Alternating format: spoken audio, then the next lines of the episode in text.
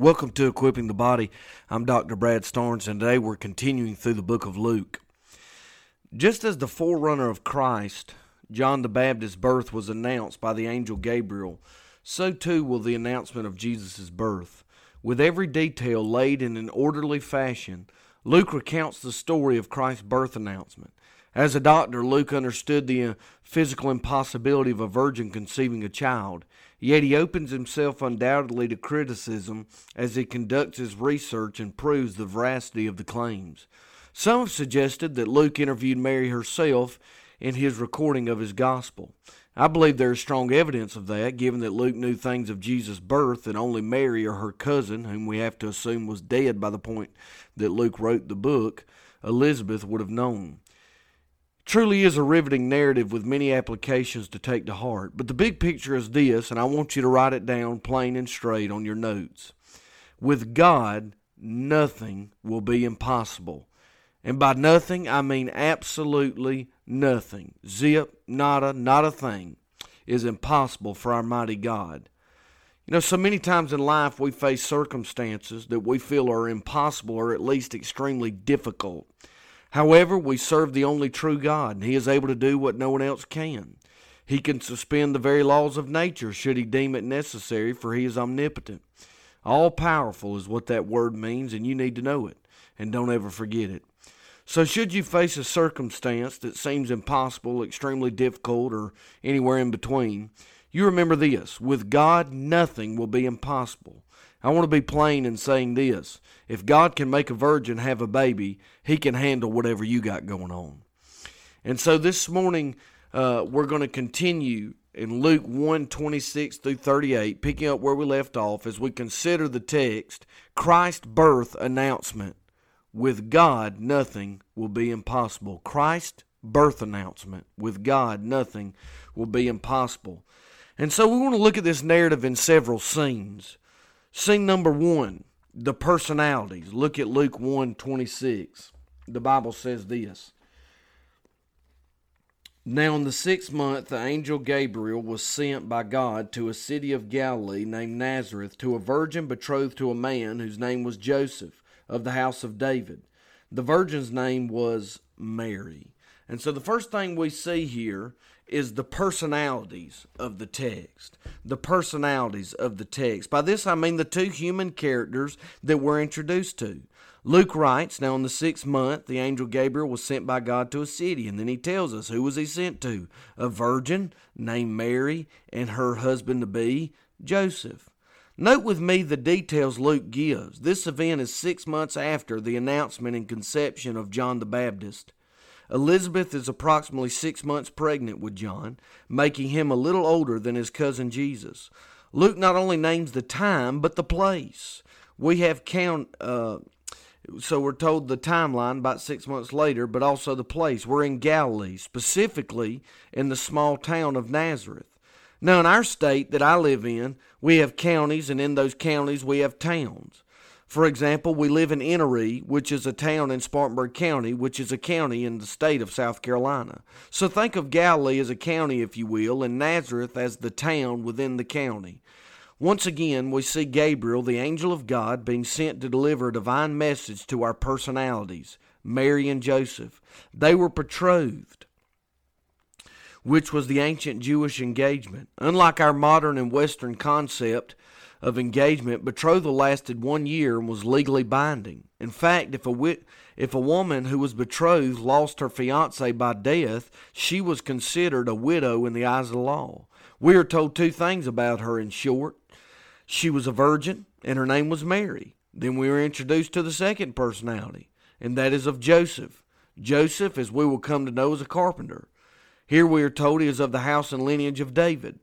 This is significant in this way because the Messiah was prophesied to come through the bloodline of David. Now you say, Pastor, Joseph was not really Jesus' father. I understand that, and you're correct. But to a to a Jew, to whom the virgin birth was not common knowledge, his primary concern was anyone who claimed to be the Messiah must be from the lineage of King David of the tribe of Judah. So to a Jew it made no difference. For all legal intents and purposes, Joseph was Jesus' father, even though we know really and truly he was his stepfather, if you will, his foster father, if you must, that he wasn't truly the father of Jesus Christ. So not only the personalities, but notice with me in scene two, the proclamation.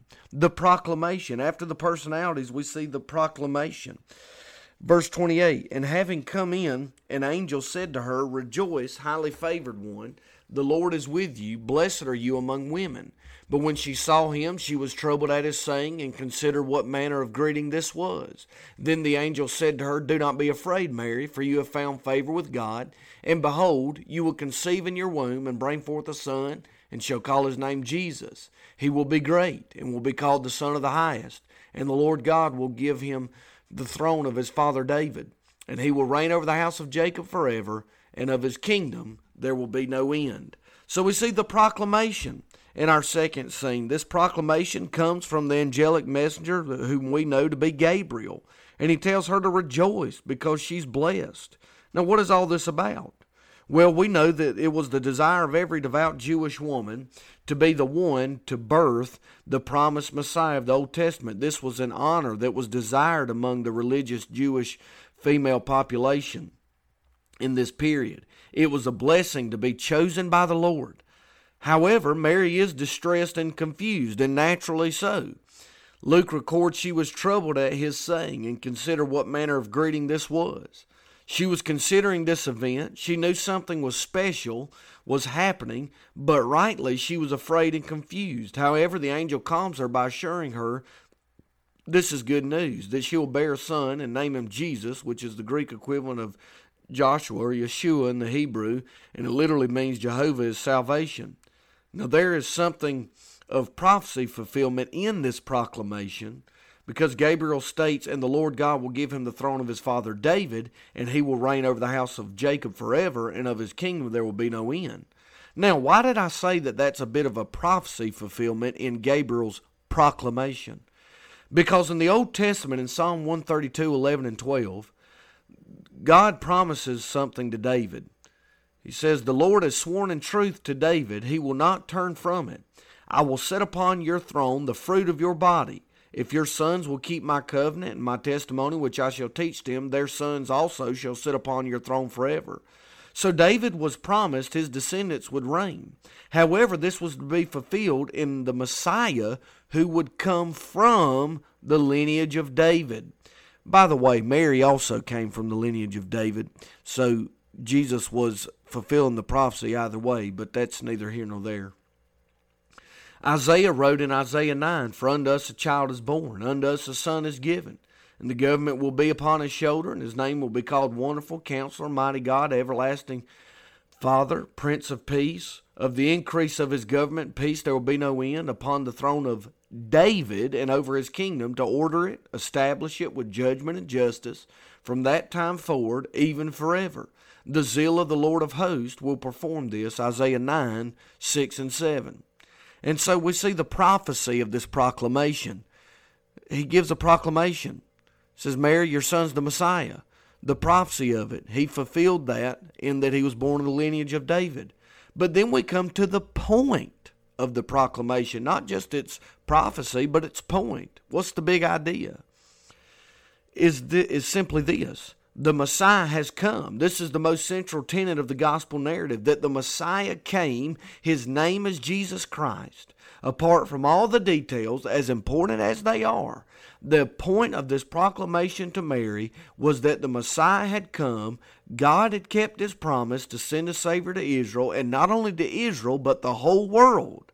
And I want to proclaim to you basically the same message the Messiah has come. His name is Jesus Christ, the virgin born, sinless Son of God, very God of very God.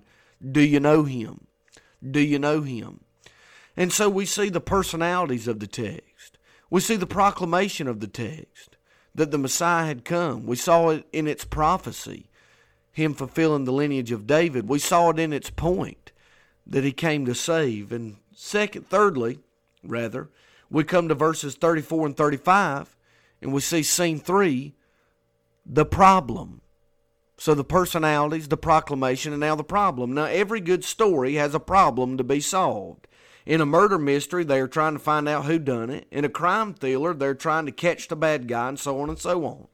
And the Bible is a book of stories. Now, they're true stories, they're historical narrative. This isn't a fairy tale, this is an historical narrative. Nevertheless, like any good narrative, there's got to be a climax, there's got to be a problem that has to be resolved by the plot. Here's the problem. Look at verse 34. Mary said to the angel, How can this be since I don't know a man? And the angel said to her, The Holy Spirit will come upon you. The problem is this virgins can't have babies. Virgins cannot have babies. We've got a problem on our hands. Mary's a virgin. Biologically, she can't get pregnant. It's physically impossible. It's bad when you can't read your own notes. It defies the laws of nature. It's unscientific. It just can't happen. However, within this problem, we will see the power of God displayed. Because in verse 35, the angel responds, The Holy Spirit will come upon you, and the power of the highest will overshadow you. Did you catch that word? Power. Now, I'm not suggesting to you that our world does not operate by natural laws because it does.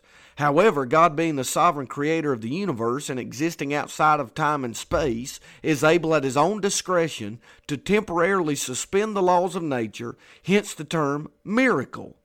You know, we use that term miracle rather flippantly today. If something unlikely happens, we say, it's a miracle. However, that's not the biblical definition of a miracle, my friend. A miracle is when God does something that is literally impossible, that literally can't happen, yet he does it, therefore it is a miracle. A virgin who biologically cannot have children, not unlikely, but impossible, had a baby. Explain that. Okay, one word God. So the problem is resolved by the power of God. He is omnipotent, He's all powerful. He wrote the laws of nature, therefore, He can override them. Now, there is something else to this. The word miracle comes from the Greek word semeion, and it's defined as an unusual occurrence transcending the normal course of nature. And note its biblical usage of miracles and wonders with which God authenticates the men sent by him or by which men prove that they cause they are pleading is God's.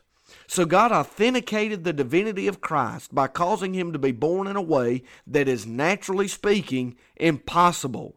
Just as miracles and signs are used of God's approval or vindication, so too was the virgin birth a sign that Jesus was sent by the Father and is the Messiah.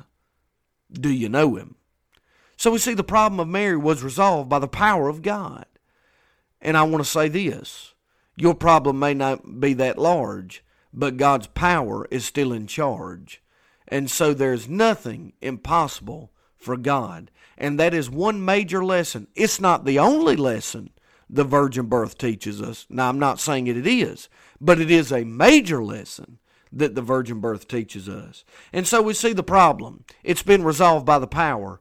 And so we come to the conclusion of our story the proof. The proof. How do we know the problem's been resolved? Look at verse 36.